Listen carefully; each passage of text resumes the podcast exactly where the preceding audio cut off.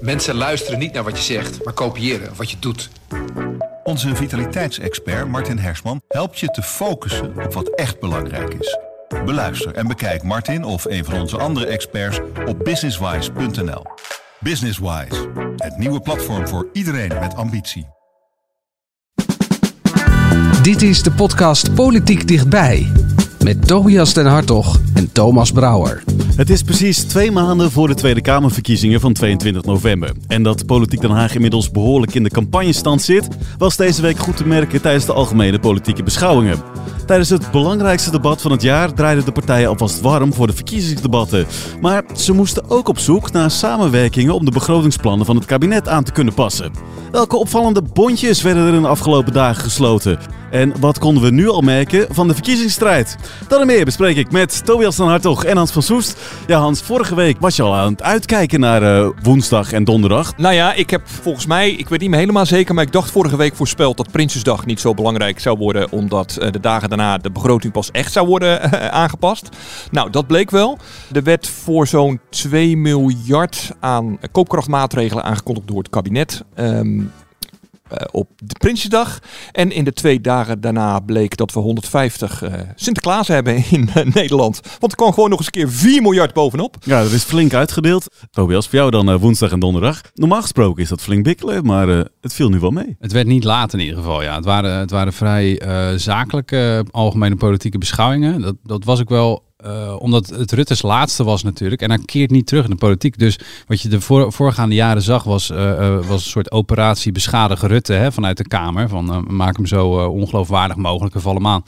Ja, dat heeft nu geen zin meer. De man is walking dead, zullen we maar zeggen. Die, ja, hij gaat toch weg, dus wat heeft voor zin? En daardoor werd het een soort zakelijke politieke beschouwing. Met hier en daar inderdaad wat verkiezingsdebat erin. Maar dat maakt het ook een stuk korter. Lekker. Dat is nog steeds wel tien uur lang live blog hoor, bijvoorbeeld hè, op woensdag. Dus je, okay. bent hele, je hebt vierkante ogen na die dagen uh, als uh, verslaggever. Kunnen nog wel een beetje medelijden met je ja, klein beetje. Wat nog wel gewoon hetzelfde was, was uh, Prinsjesdag. Leden van de Staten-Generaal. Wie van buiten naar de Nederlandse samenleving kijkt, ziet op het eerste gezicht een aantrekkelijk land met goede voorzieningen en een sterke economie.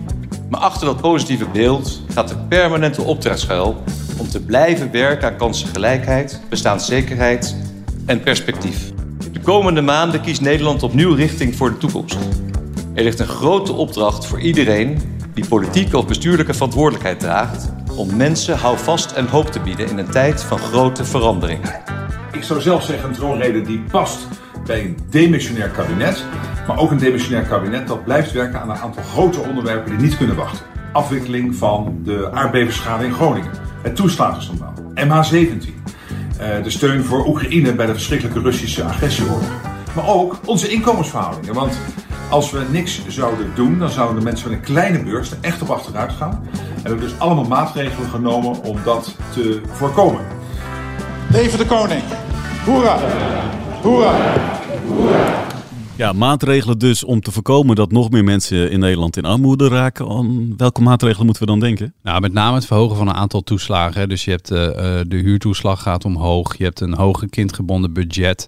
Er is nog steeds een uh, noodfonds voor als je energierekening niet kunt betalen. Dus het vangnet en, de, uh, en aan de toeslagenkant, ook aan de belastingenkant, daar is het zo, het zo aangepast dat je als, als minima, maar vooral ook als gezin, dus mensen met kinderen moet, ik, moet ik eigenlijk zeggen, dat die meer te besteden hebben het komende jaar. En in ieder geval niet meer mensen door de armoedegrens heen zakken. Je zei het al net, de laatste met Mark Rutte. Hebben jullie nou tijdens die Prinsjesdag extra op Mark Rutte gelet? Ja, toch wel. En wat valt dan op? Hij liep...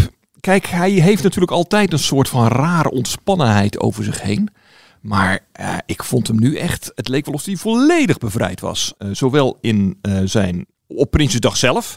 In de contacten die je dan hebt als journalist met hem. Ik bedoel, hij, hij liep te babbelen alsof, moet, je, je alsof hij zaterdagmiddag op een terras zat. Je moet even vertellen hoe dat gaat. Hè? Dat was een soort kringetjesgesprek. Ja. Hè? Dit is een traditioneel ding op, op Prinsjesdag is dat de, ges, de geschreven pers, hè? dus de verslaggevers zoals wij met een klapblokje en een pen, die worden dan naar het torentje gehaald. En dan mag je in een soort kringetje. Dat torentje is vrij klein, hè Hans? Dus het is echt een... Uh... Voor een werkkamer van, van zeg maar een premier is het een... Je zou iets groters verwachten. Ja, en, en dan zit je daar dus in een kringetje en dan mag je allemaal vragen stellen gewoon aan hem. En hij, hij, hij, ja, je vuurt er dan op los, mag over alles gaan. En, uh, en, en hij hij antwoordt dan en eh, had- Ja, en waar hij normaal gesproken nog wel eens eh, zeg maar heel bedachtzaam is. En eh, eh, nou ja, enerzijds, anderzijds. Nou, hij was eigenlijk hij was zo ontspannen dat hij ook wel een beetje, soms wat dingen zei die een beetje raar waren ook. Hè. Hij begon ineens met heel veel aplomb te beweren dat de armoede in Nederland sinds de jaren negentig echt is niet vervijfvoudigd, maar precies het tegenovergestelde door vijf is gedeeld. ja, ja, Ehm, ja, ja, ja. snap je punt. Ja, ik kan even niet op het woord komen. Ja. En hij begon ook ineens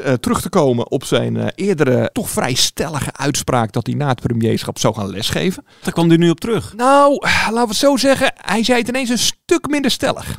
Dus ineens was het van, ja, ik moet er nog eens even goed over na gaan denken. Straks als ik eh, geen premier meer ben. En dat is toch wel even iets anders dan wat hij tot nu toe altijd Ja, zei. en hij zei daarbij, ik ga in ieder geval niet iets doen in de Nederlandse politiek. Ineens zat het woord Nederlandse erbij. En er is natuurlijk altijd gezegd, oh, hij gaat naar de EU, hij gaat naar de NAVO. Nou, Wat dat- hij ook al eens een keer ontkend heeft trouwens, dat hij Ja. naar de NAVO zou gaan. Maar nu was hij daar ook ineens minder stellig over. Dus ja... Ja, Wordt Nou er links goed. en rechts al getrokken aan Mark Rutte? Ja, dat weten wij natuurlijk niet. Wij zijn daar niet bij. Mhm. Eh, maar als je kijkt eh, naar de palmares van Mark Rutte. Ja, de man heeft natuurlijk wel de afgelopen 13 jaar bewezen dat hij zowel in Nederland als op het internationale toneel goed is in het smeden van coalities. Dat hij verschillen kan overbruggen, dat hij partijen met elkaar aan tafel kan krijgen eh, om compromissen te sluiten. Dat is natuurlijk wel een talent wat hij heeft. Ja, en ik kan me zo voorstellen dat ze dat in het buitenland ook zien. Maar is het dan niet raar dat Mark Rutte echt jarenlang heeft gezegd... ik ga niet naar Europa, ik ga niet naar de NAVO... en daar dan straks dan op terug zou moeten komen? Ja, ik zou dat wel een beetje, ik zou dat wel een beetje gek vinden. Ja. Ja. Hij weigerde in ieder geval wel om eh, emotioneel of melancholiek te worden afgelopen dinsdag. Ehm, hoe was het? Was er weemoed? Was Nee, er een klein beetje. Opluchting? Wat voerde de Nee, want ik, weet je, dit gaat nog maanden duren. We leven zo'n traag land. Die verkiezingen zijn pas eind november. Terwijl het kabinet half juli viel. Want dat kost 4,5 maand om een of andere reden. En dan heb je nog eh, een Kamer die bij elkaar moet komen. En dan moeten ze beslissen welke partijen. Dus we gaan zo 24 in. En dan, ben ik, dan zou ik nu alleen maar bezig zijn met weemoedig denken. Dit was het laatste van dit en het laatste van Nou dat. ja, maar u zit daar dan toch even stil op de stoel. Dan is het toch een moment van reflectie. U kent het wel. dan, dan moet ik liegen. Dan zou ik die emotie moeten oproepen die ik niet voel. Voorlopig hoeft dat dus ook nog niet, want eh, hij is nog wel even premier. Toch was eh, afgelopen woensdag en donderdag dan wel weer even anders. Want dan is Rutte dus eigenlijk niet meer de man die je aan gaat vallen als eh, oppositiepartij. Nee, partijen eh, vielen vooral elkaar aan, natuurlijk. Dus ja, uiteindelijk is het gewoon verkiezingstijd. En partijen willen zich vooral profileren ten koste van de ander. Ja, tegelijkertijd zijn ze natuurlijk ook op zoek naar wat kunnen we nog aanpassen aan die begroting die er ligt. Dat eh, werd ruim gedaan. Ja, dat kun je wel dat zeggen. kun je wel ja. zeggen, ja. Er was, er was een, eh, ik zag hem net nog even op jouw beeldscherm, man. Zo'n foto dat je Steven van Weijenberg, hè, dat is Kamerlid van D66, maar hij heeft ook in het kabinet gezeten. Dus hij is dan een beetje de, de, de brains in die fractie als op, het moment dat het over belastingaanpassingen gaat en zo. Er, wordt dan achter, tijdens het debat, zie je dan voor de camera's, of, eh, eh, ja, voor de camera's zie je de fractieleiders zeggen van, nou, ik wil wat doen aan het openbaar vervoer of aan het minimumloon. En dan eh, voelt u daar ook voor? En dan zegt de andere fractieleider van, nou ja, daar is met mij wel over te praten. Nou, dat praten, dat gebeurt dus tijdens het debat door hun assistenten, hun secondanten, achter de schermen in dat hele smalle gangetje achter de Tweede Kamer, buiten het zicht van de camera. Nou, daar was dus een, een mooie foto van. Dan zie je Steven van Weijenberg dus Allemaal achter de computer naar de de berekening te laptop, kijken. allemaal te kijken als een soort... Ja. eh, Maar wat er dan gebeurt, en dat is wel wat waar ik dan persoonlijk als burger een beetje moeite mee heb, is dat het is verkiezingstijd en iedereen wil natuurlijk iets leuks doen voor de, voor de kiezer en laten zien dat ze zich zo eh, eh, druk maken over de portemonnee van de burger, want iedereen maakt zich zorgen over of ze de vaste lasten wel kunnen betalen. Dat iedereen echt over elkaar heen buitelt om te laten zien, kijk mij eens even opkomen voor de, eh, voor de hardwerkende kiezer. En dat er dan maar heel even op donderdagmiddag even heel snel achter zo'n computertje met z'n allen in een kringetje wordt. jongens, waar gaan we dat geld vandaan halen? En dan, nou ja, eh, er is dus één motie aangenomen die onder andere moet eh, regelen dat minimumloon omlaag, omhoog gaat. En daarmee dus ook de uitkeringen. Dat er nog meer kindergebonden budget komt en de kinderopvang eh, wat goedkoper wordt. Dat kost 2 miljard euro bij elkaar. En waar komt dat vandaan? Ja, jongens, eh, hebben we nog een idee? Ehm, eh, bedrijven! Ja, natuurlijk, eh, bedrijven en banken. eh, want die hebben allemaal heel veel geld. En, eh, en spaarders natuurlijk, want spaarders die hebben ook allemaal heel veel geld. Dus eh, nou, eh, even op een bierveeltje, eh 2 miljard eh, belastingverhoging. En dat wordt er dan zomaar even in een paar minuten doorheen gejast. Waarom ik me daar boos over maak als burger, is omdat door dit soort ondoordachte eh, van, oh, we gaan maar even wat belastingen eh, verhogen om onze eh, leuke cadeautjes aan de burger te betalen. Dat heeft gevolgen. Je ziet het vandaag al. Uh, deze podcast wordt opgenomen op vrijdag. Gisteren is dat plan gepresenteerd door een Kamermeerderheid om deze plannen onder andere te betalen door een, bijna een verdubbeling van de bankenbelasting. dat betekent dat banken echt voor honderden miljoenen extra moeten gaan ophoesten uit, hun, uit het geld wat zij uh, verdienen. Je ziet nu al op de beurzen dat de aandelen van Nederlandse uh, banken in elkaar aan het storten zijn. Omdat investeerders denken van ja, daar is dadelijk geen geld meer te verdienen. Nou, uh, fijne wedstrijd Tweede Kamer, daar gaan we dan. Ja, want dat heeft natuurlijk ook allerlei gevolgen voor de economie dan weer. Kijk, elke belastingverhoging, ik bedoel, het klinkt altijd zo makkelijk hè, van we gaan geld halen bij de rijken en bij de bedrijven. Alleen elke belastingverhoging heeft gevolgen. Kijk, we hebben het in het verleden gezien bij uh, Shell en Unilever. Die zijn mede weggegaan omdat we in Nederland uh, niet bereid bleken om de dividendbelasting af te schaffen. Hè. Iets waar Mark Rutte zich toen heel erg uh, druk om had gemaakt. En wat ook wel een beetje raar was, want er stond in geen enkel verkiezingsprogramma. En ineens stond dat in een regeerakkoord. Nou, er is allemaal uh, veel over gesproken in het verleden. Het is uiteindelijk niet doorgegaan. We zijn wel twee van onze multinationals kwijt. En daarmee dus ook heel veel belastinginkomsten. Ja, tel uit je winst. Nu, in die motie, wil een Kamermeerderheid diezelfde dividendbelasting, en overigens ook uh, een andere belasting op aandelen, uh, met 1,2 miljard euro verhogen. Ja, het bedrijfsleven waarschuwt nu al, overigens niet alleen het bedrijfsleven, ook een deel van de Tweede Kamer zelf. Pieter Omtzigt deed het onder andere in het debat. Jongens, gaat dit er niet toe leiden dat dadelijk nog meer bedrijven gewoon zeggen: hé hey, Nederland, wij gaan lekker naar een ander land waar we minder belasting hoeven te betalen. Ja, wat hebben we dan gewonnen? Dan hebben we even mooie sier gemaakt in de verkiezingscampagne, maar hebben we straks na de verkiezingen minder bedrijven in Nederland, minder belastinginkomsten en minder banen. Merk je dat sowieso deze dagen? Dat er voor de bühne dan snel wordt gescoord. Hè? We geven extra cadeautjes uit. En dat de maatregelen erachter en de effecten die dat dan kan hebben, dat dat wat minder ja, goed overdacht is? Ja, dat vind ik wel. Een ander voorbeeld is, uh, laat ik even een ander voorbeeld noemen. Hè, want ik ben nu uh, vooral de linkse partijen wat kritisch aan het benaderen. Ik vind inderdaad dat die altijd wel heel makkelijk roepen van uh, belastingen verhogen. Maar bijvoorbeeld de VVD, die kwam met het plan om een al eerder geplande verhoging van de benzineaccijns. Dan mm was de VVD ook altijd voor. Nu in met het vlak voor de verkiezingen te zeggen: nee, dat gaan we toch maar niet uh, verhogen. Hoe gaan we dat dan betalen? Dat gaan we betalen uit een fonds, wat mede overigens op initiatief van de VVD er ooit is gekomen om uh, investeringen uh, die goed zijn voor de lange termijn, hè, de economische groei in de toekomst. Hoe gaan we in Nederland ons geld in de toekomst verdienen? Om uit dat fonds maar anderhalf miljard bijna te halen. Ja, ja, waar ben je, dan ben je wel een beetje uh, Pennywise pound foolish bezig, denk nou, ik. Mag ik nog heel even eh, de boekhouder spelen dan voor iedereen die nu in paniek raakt van, door het verhaal van Hans? Kijk, wat, wat, dit, dit zijn moties hè, en, en, abonnementen die in de maak zijn. er gaat nog wat tijd overheen. Dus het is niet zo dat, kijk, die banken raken nu in paniek, maar dat is, de, of de beurzen raken nu in paniek, maar dat is een beetje anticiperen op wat mogelijk gaat komen.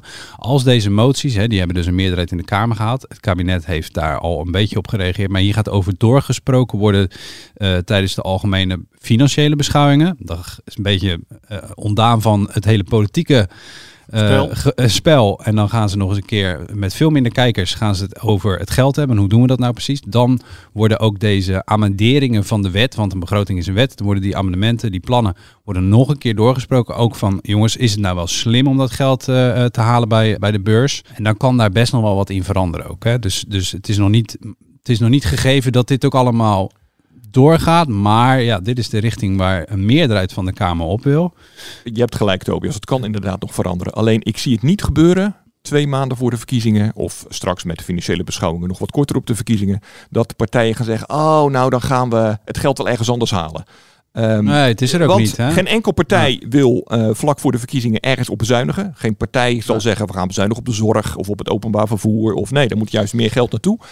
Dus dan is het enige waar je geld vandaan kan halen, ja, de belastingen verhogen. Is daar dan wel genoeg aandacht voor? Want we, we schrijven natuurlijk en we, en we praten vooral over die korte termijn uh, beslissingen. Zeker. Kijk, en we, de impact daarvan. Maar wat het dan over lange termijn voor gevolgen heeft. En of het daar Partijen willen altijd heel graag de schijnwerper zetten op het goede nieuws. Kijk eens, er gaat meer geld naar uitkeringen. Kijk eens, er gaat meer geld naar uh, de huurtoeslag. En wat allemaal nodig is overigens, hè, jongens. Ho, er zijn heel veel mensen aan de onderkant die het echt krap hebben. Alleen de consequentie is wel dat andere mensen dat moeten betalen. En het is niet 1, 2, 3 gezegd dat die mensen die zeg maar uh, rond modaal verdienen of net iets daarboven eh, dus wel allemaal met de huidige inflatie en allerlei vaste lasten niet in de problemen kunnen komen. Het was eh, een algemene beschouwing die vooral in het teken stond van verkiezingen. Wat dan vooral ook opvalt is dat de voormalige coalitiepartijen niet meer mekaars handje vasthouden. hè? Nee, je zag het in deze, deze plannen dus ook. Uh, of het nou ging over de accijnsverlaging op, uh, op brandstof. Ja, dan doen de linkse partijen niet mee. En heb je het over het verhogen van een minimumloon en het tegemoetkomen van, uh, van minima. Dan deden de rechtspartijen niet met elkaar mee. Dus je zag dan soort van... Het werd een beetje uit elkaar gespeeld. En ieder doet zijn eigen, viert zijn eigen feestje met nieuwe bondgenootjes. Ja, coalitie dood. Dat zie je onder andere als Paternotte van D66 en Sofie Hermans van VVD met elkaar in gesprek. Is het nog steeds een optie om te gaan regeren met Wilders?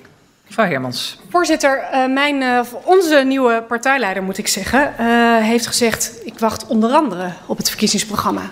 Want met een verkiezingsprogramma gaan we ook de boer op. Gaan we campagne voeren en dan gaan we zien hoe dat met die scherpe kantjes zit. Gaan die er inderdaad vanaf? Wat zijn bespreekpunten? Wat zijn breekpunten? Dat geldt overigens voor alle partijen hier in de Kamer. Dat is de insteek en de inzet van de VVD. De heer Paternotte. Nou, voorzitter, dan hebben we nieuws. Dus mag ik hieruit concluderen dat de VVD tot aan de verkiezingen het open houdt om te gaan regeren met Wilders? Dat mensen weten dat na de verkiezingen de VVD misschien wel een kabinet gaat vormen met de PVV. Dat dat af gaat hangen van scherpe randjes en onderhandelingen, maar dat het dus niet gebaseerd zal zijn op de plannen die op tafel komen. Mevrouw Hermans. Voorzitter, de, u mag helemaal niets concluderen en al helemaal niet wat u nu allemaal zegt, uh, omdat dit geen recht doet aan de woorden die ik net sprak. We, hebben, uh, we presenteren nu allemaal verkiezingsprogramma's, volgens mij moet die van nu nog komen. Uh, en we gaan allemaal kijken wat, er, wat erin staat, wat we ervan vinden. En dan gaan we daarmee de straat op, de boer op. We gaan ons verhaal vertellen aan Nederland. We gaan zien wat zijn bespreekpunten, wat zijn breekpunten. Dan komt er een verkiezingsuitslag en dan, dan zien we verder. Maar ik ga niet nu uh, mee in uw conclusie.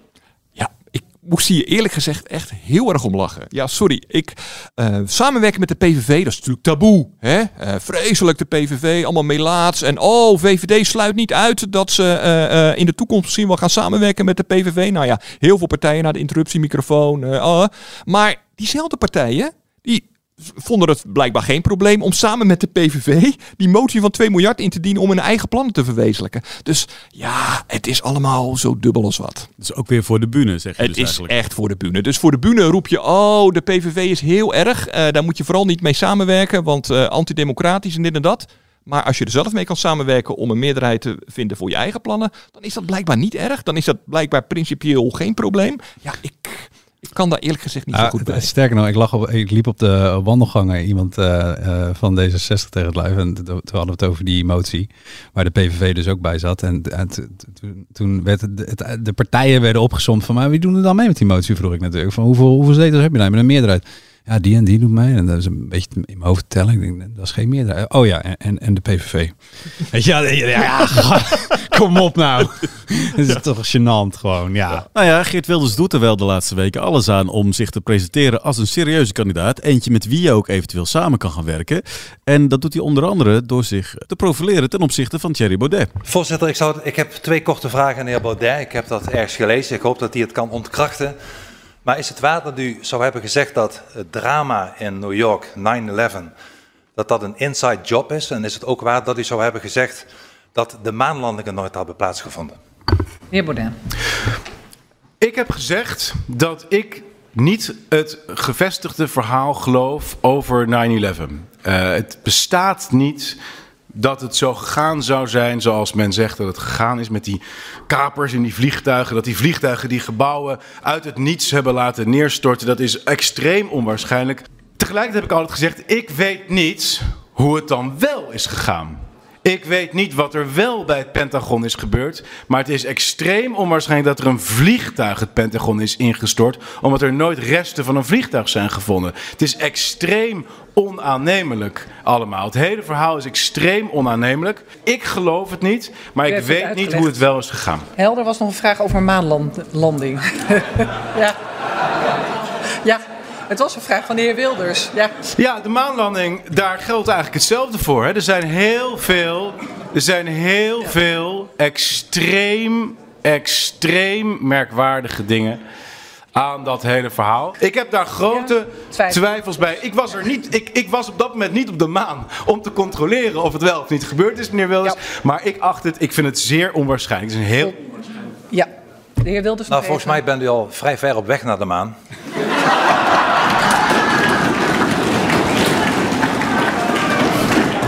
Want ik zeg u, meneer Baudet, de maanlanding heeft plaatsgevonden. Helaas heeft 9-11 ook plaatsgevonden. Daar hebben heel veel mensen het leven gelaten. Ja, en ik heb er geen woorden voor, zoveel onzin dat u nu praat. Ja, dit is, dit is een zeldzame aanval van Wilders op, eh, op Baudet. Hè. Hij probeert hem hier echt te kakken te zetten, wat ook lukt. Hè.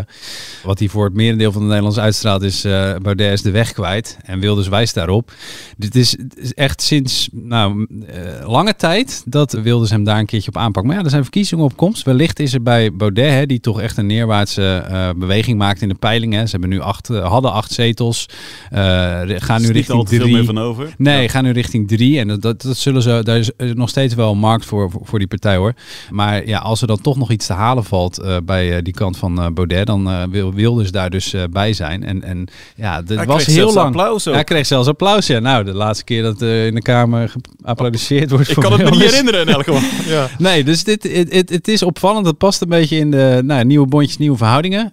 Want ja, echt in coronatijd waren er ook verschillen tussen Wilders en Baudet. Echt in, in, in hoe moeten we dit aanpakken en hoe moeten we het kabinet bekritiseren. Maar toen hebben ze elkaar echt heel gelaten. En nu is het eh, ja, blijkbaar het niet aanvalsverdrag eh, vanuit Wilders is in ieder geval opgezegd. Helpt het Wilders nou ook om inderdaad wat meer eh, geaccepteerd te worden door andere partijen? Nou- of zie je nog eigenlijk dat de PVV voor de meeste partijen... Nou, het helpt denk ik vooral om geaccepteerd te worden bij een groep kiezers. Kijk, wat die andere partijen eh, ervan vinden, dat zal Wilders misschien wat minder interesseren. Maar het helpt denk ik wel als je je wat emabeler opstelt. En wat je ziet de laatste tijd bij eh, Wilders is dat zijn toon, hoewel zijn ideeën nog hetzelfde zijn, is dat hij in zijn toon wel wat aan het veranderen is. Hij deed bijvoorbeeld ineens eh, bij het aangekondigde afscheid van Mark Rutte deed hij ineens heel aardig. Hij deed afgelopen woensdag eh, had hij ineens een aardig woordje over voor Kamervoorzitter Vera Bergkamp. Eh, dus door jezelf wat emabeler neer te zetten als een wat warmer persoon, word je voor een deel van de kiezers ook wat acceptabeler. Ik denk dat dat er meer achter zit. Hebben we meer van dit soort trucs gezien? Of wat meer mensen die zich anders willen profileren in aanloop naar deze verkiezingen? Nou, wat je ziet is dat heel veel eh, partijen en heel veel partijleiders zich inderdaad wel. Nou, hadden het woord net, noemde ik het woord emabel, maar in elk geval acceptabel en emabel proberen neer te zetten. Hè. Ehm, iedereen wil ineens eh, het grote, redelijke alternatief zijn voor Mark Rutte. Mark Rutte doet niet meer mee, moet een nieuwe premier komen. En heel veel mensen die denken een gooi te kunnen doen naar het torentje, die presenteren zich ineens als redelijk. Rob Jetten, die eh, bij de vorige verkiezingscampagne nog met een eh, trui rondliep, klimaatdrammer, zegt nu in een verkiezingsspeech van eh, we moeten stoppen met drammen. Hè. GroenLinks PvdA-voorman Frans Timmermans, die zegt eigenlijk precies hetzelfde. Hè. We moeten wat minder drammen op klimaat. Hè. We moeten wat meer rekening houden dat we de mensen meekrijgen. Ehm, hetzelfde geldt bij allerlei andere partijen, de BBB, Pieter Omtzigt. Iedereen probeert vooral zo redelijk mogelijk over te komen. Om die grote groep kiezers in het midden, die eh, eigenlijk vooral willen dat het, dat het land gewoon goed bestuurd eh, eh, wordt, die niet al te gekke uitspattingen wil naar links of naar rechts, om die groep te bedienen. Ja. En dat zie je wel dat iedereen daar zijn toon een beetje op aanpast. Niet iedereen had daar de afgelopen dagen de kans voor. Zo waren er twee lijsttrekkers die in vak K zitten, het kabinetsvak. Die mogen niet eh, meedoen tijdens de algemene beschouwingen. En ook Frans Timmermans, die was, eh, omdat hij natuurlijk nog niet in de Kamer zit, niet eens aanwezig tijdens deze algemene beschouwingen. Dat betekent overigens niet dat hij niet kan worden aangevallen door andere partijen. Voorzitter, zou ik de heer Klaver mogen vragen of hij er ook trots op is dat uw partijleider, de heer Timmermans, met wachtgeld campagne aan het voeren is? Wachtgeld is bedacht, of we het nou leuk vinden of niet, dat als je stopt met je baan in de politiek, dat er een vangnet is. En door Frans Timmermans de maat te nemen, neemt u straks ook uw eigen collega's de maat. Want als mensen niet terugkeren bij u op de lijst, eist u dan dat ze hun wachtgeld niet accepteren? Dat hij niet de trots heeft om te zeggen, ik verdien drie ton. Ik heb jarenlang twee, drie ton verdiend. Ik ga nu voor die paar maanden, tot ik in december beëdigd word, ga ik gewoon, zonder wachtgeld, van de belastingbetaler, ga ik gewoon door met mijn eigen geld om die paar maanden te overbruggen. Hij weet dat het maar een paar maanden zijn. Dit is toch nepsocialisme? Kijk, wat Timmermans met zijn, of de heer Timmermans met zijn wachtgeld doet, dat, eh, dat, dat moet hij natuurlijk zelf weten. Ik kan niemand dwingen dat op te geven. Maar de heer Klaver die ehm, zegt hier van ja, Kamerleden krijgen ook wachtgeld. Maar het verschil is natuurlijk dat de heer Timmermans met wachtgeld campagne gaat voeren voor de verkiezingen voor de Tweede Kamer. Ja, Wilders en Van der Plas vallen Timmermans dus hard aan op het wachtgeld wat hij zou ontvangen. Die aanval die kwam hard terug bij uh, BBB. Ja, we hadden het net al even over de, de, de, toch wat dubbele moraal van partijen. Dat ze de ene partij iets verwijten en wat ze zelf doen. Uh, nou ja, dat geldt hier natuurlijk ook wel bij. Ja, hoe kun je nou de, de lijsttrekker van een andere partij verwijten dat hij wachtgeld gebruikt tijdens de campagne, terwijl je eigen nummer twee precies hetzelfde doet. Ja, ik, ah, een beetje, hè, want ze heeft een baan, dus ze pakt een beetje wachtgeld. Even luisteren naar een stukje uit uh, Humberto. Mevrouw Keizer, heeft u wachtgeld? Ja. Gaat u campagne voeren? Uh, deels wel, ja, klopt. Maar ik heb ook... Ja, maar, ja, dat maar, klopt. Snapt ja. u? Ja. Ik, dus dan snap ik deze opmerking niet goed. Ja. ja. Ook niet, hè, denk ik. Kijk, wat Caroline daar zegt is... hij heeft ontslag genomen uit een baan om dit wachtgeld te gaan is doen. wachtgeld. Wachtgeld is wachtgeld, dus daar heeft u helemaal gelijk in. Wachtgeld is wachtgeld. U voert campagne, dus Ja. het is met twee maten meten. Ja, dat klopt. Tegelijkertijd ben ik al wel anderhalf jaar aan het werk. Dus maar campagne voeren is campagne voeren. Ja, dat is waar. Maar tegelijkertijd ben ik al anderhalf jaar aan het werk... en dat wordt daar weer opgekort. Maar goed, u heeft het punt. Zonder meer. Ja. Dat is wel pijnlijk, toch? Ja, vind ik wel. Je merkt sowieso dat, ik bedoel, BBB heeft eh, eh, meningen over alles en nog wat. En maar er ligt nu een programma, daar gaan partijen iets van vinden. Eh, BBB laat dat programma bijvoorbeeld ook niet doorrekenen door het Centraal Planbureau. Dus je moet op een bierveeltje maar een beetje raden naar hoeveel het kost. Je merkt gewoon dat eh, de uitdagers van de gevestigde partijen, BBB is er één van, Pieter Omzicht een ander, dat die ook een doelwit worden voor dit soort partijen. En ja, als je dan eh, hypocriet bent, dan eh, word je erop gewezen. Verzoekt de regering het minimumloon per 1 januari 2024 enigszins te verhogen... met behoud van de volledige koppeling en dit te dekken uit de uitgavenkant. Dank u wel, mevrouw Van Dank u Plas. wel. Dat is een vraag van de heer Bontebal, CDA. Ja, voorzitter, ik zit toch nog een beetje na te denken over die motie over het minimumloon. Heeft mevrouw Van der Plas een idee wat ongeveer 1% verhoging van het minimumloon kost? Mevrouw Van der Plas. Ehm, heb ik niet zo paraat. Volgens mij is het meer dan een miljard. Dus het is een hele ongedekte motie. Er zijn heel veel partijen die proberen heel netjes dekking te zoeken. En u dient even een vrij grote, grove gratis biermotie in. Waar miljarden mee gemoeid is en u dekt hem niet. Ik vind dat wel een beetje. eh, Dat is niet heel financieel degelijk. En het verbaast me eerlijk gezegd ook dat eh, collega Omtzigt deze motie dan steunt. Ja, weet je, dat gratis bier eh, moties, dat is een beetje een populaire uitdrukking eh, eh, hier in deze Kamer. Nee, maar kijk, er wordt hier vandaag ook in het debat wordt hier ook gezegd... het kabinet voert uit en eh, de Kamer controleert het eh, kabinet. We ontslaan het kabinet wel een beetje van de plicht... om zelf ook met voorstellen te komen, hè? Er zit in heel... Nou, hoe ze... Maar, nee, maar dit is dus, nee, maar dit is dus precies wat er gebeurt. Hoe vaak komt het kabinet wel niet met een wetsvoorstel en met een bedrag wat daaruit komt? De heer Bontebal. Ja, je niet- kunt er allemaal om lachen.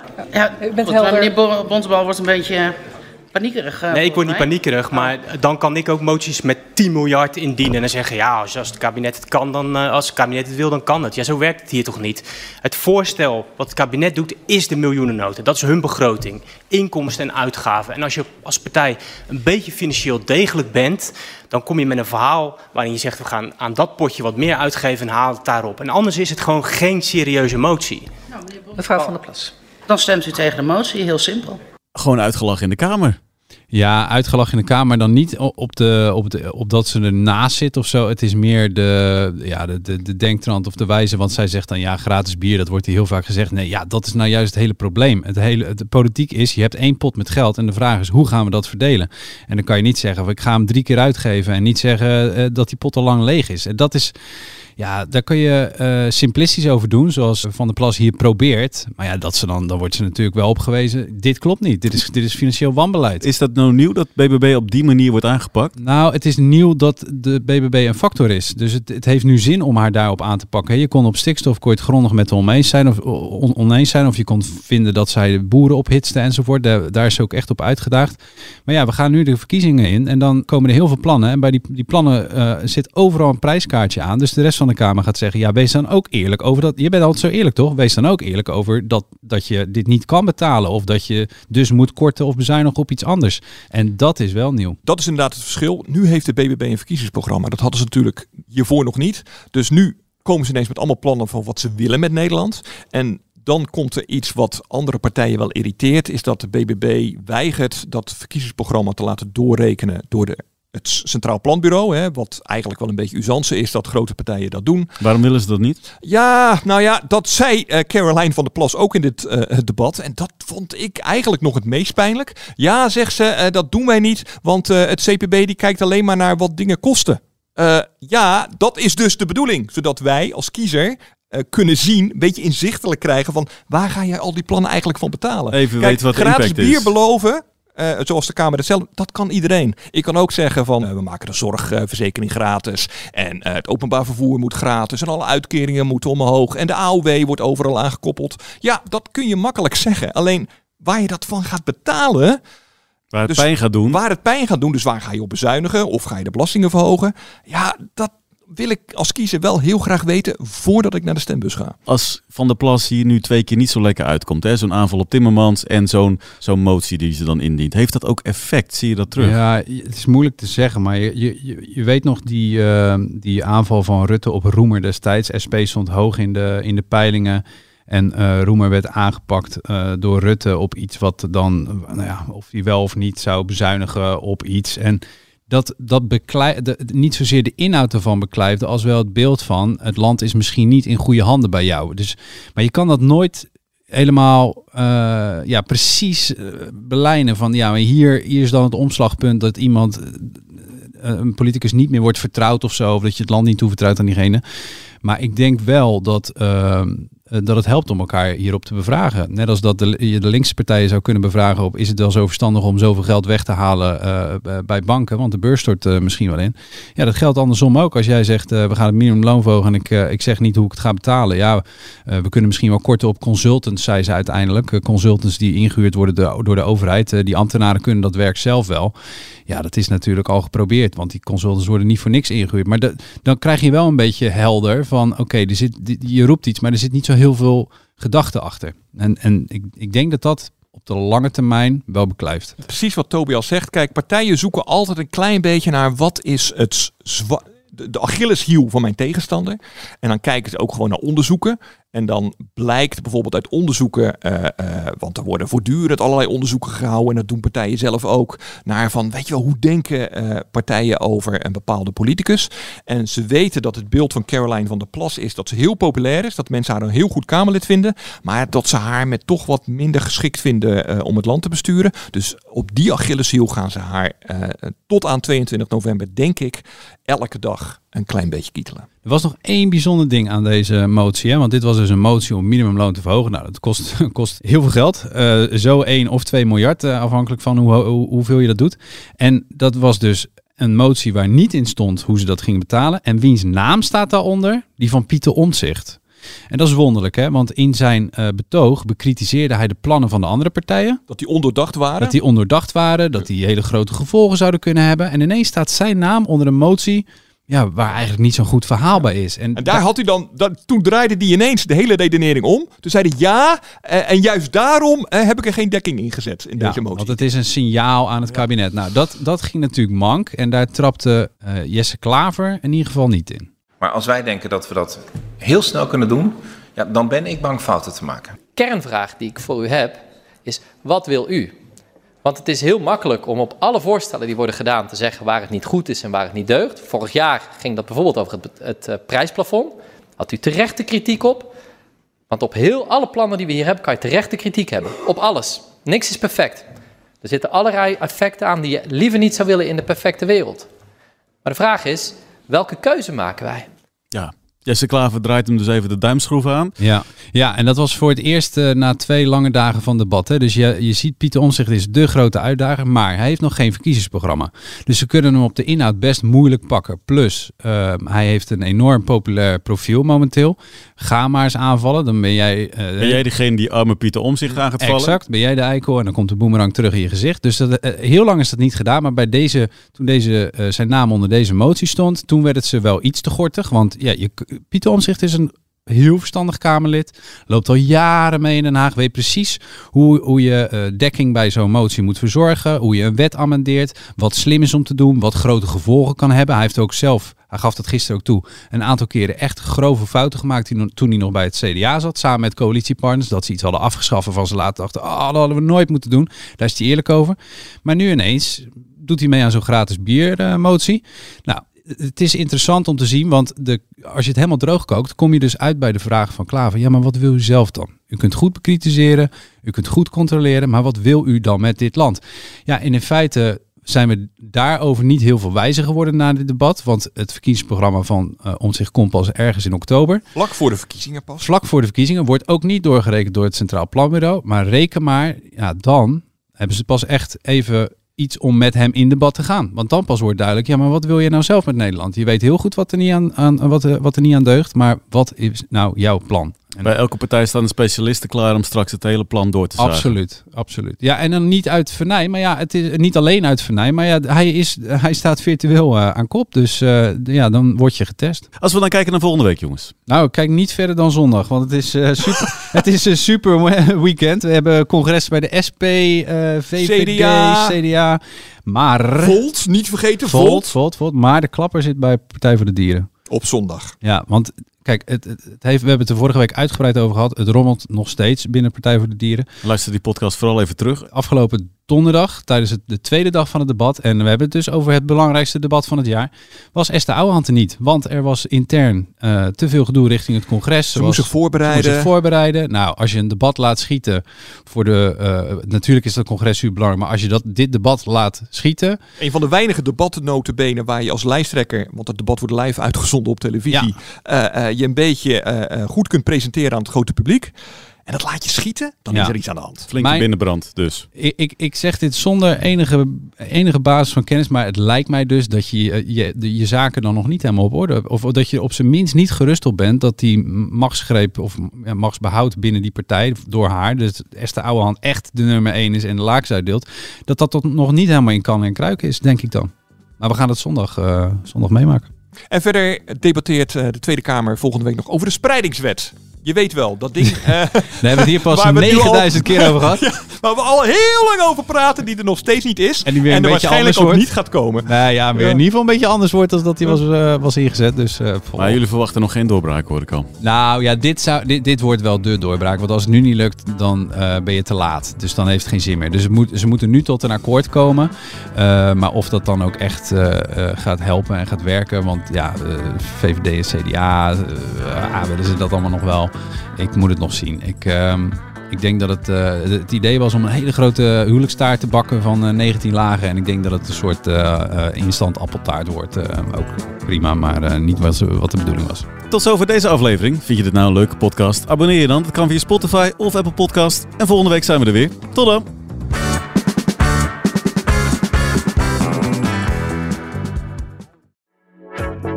Mensen luisteren niet naar wat je zegt, maar kopiëren wat je doet.